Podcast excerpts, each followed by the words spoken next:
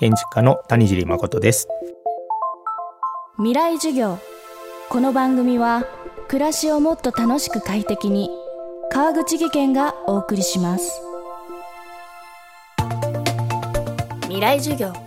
今週の講師は建築家でサポーズデザインオフィス代表の谷尻誠さん。最近では渋谷のランドマークの一つでもあるホテルコエ東京のクリエイティブディレクションや設計インテリアデザインも担当されました。今週は建築家そして起業家として活躍する谷尻さんに新社会人に向けた働き方のヒントをいただきます。建築だけでなく様々な空間のデザインを行っている谷尻さん。出発点となるのはそこがどんな場所なのか徹底的に考え話し合うことだといいます。そのことを象徴しているのが自ら代表を務めるサポーズデザインオフィスの事務所内に作られたその名も社食堂。社員だけでなく広く一般の人も利用できるレストランとしてオープンしました。オフィスと食堂お互いに見通せる空間とはどんな場所なのでしょうか。未来授業1時間目。テーマは世の中にない新たな価値観の見つけ方。僕いつも事務所で言ってるんですけど、まあ、スーパー素人が一番いいよねって言ってて僕も一人のカスタマーとしてその場所に行きたいかとかその場所に行くと楽しいかとかまあすごく素朴なことなんですけどいつも考えて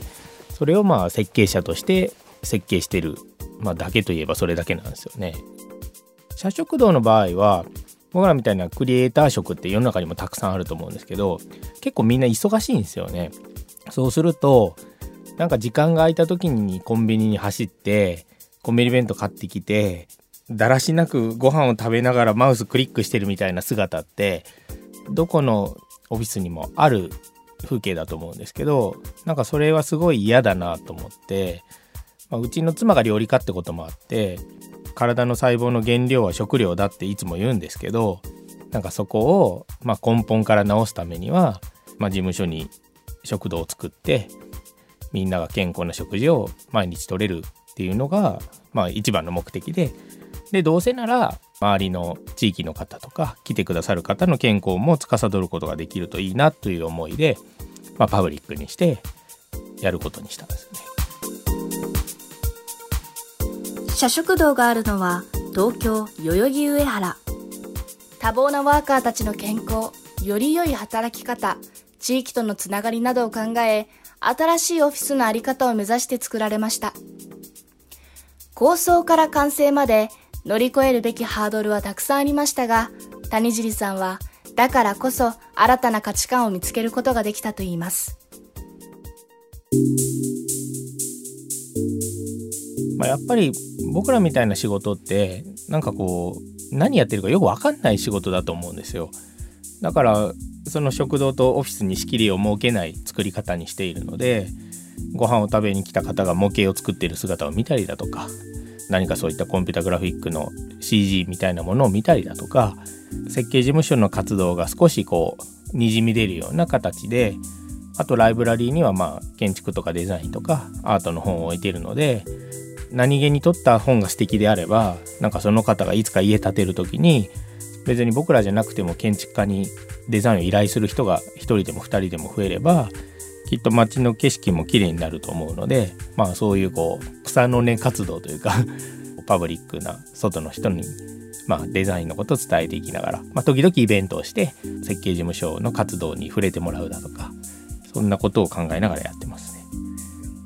なんか本当はオープンする前にこういったものをやりたいっていう企画を出した時にまあ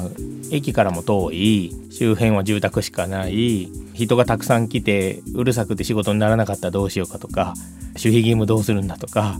たくさんの人がやるのはまずいんじゃないかっていうふうにたくさん意見が出たんですよね。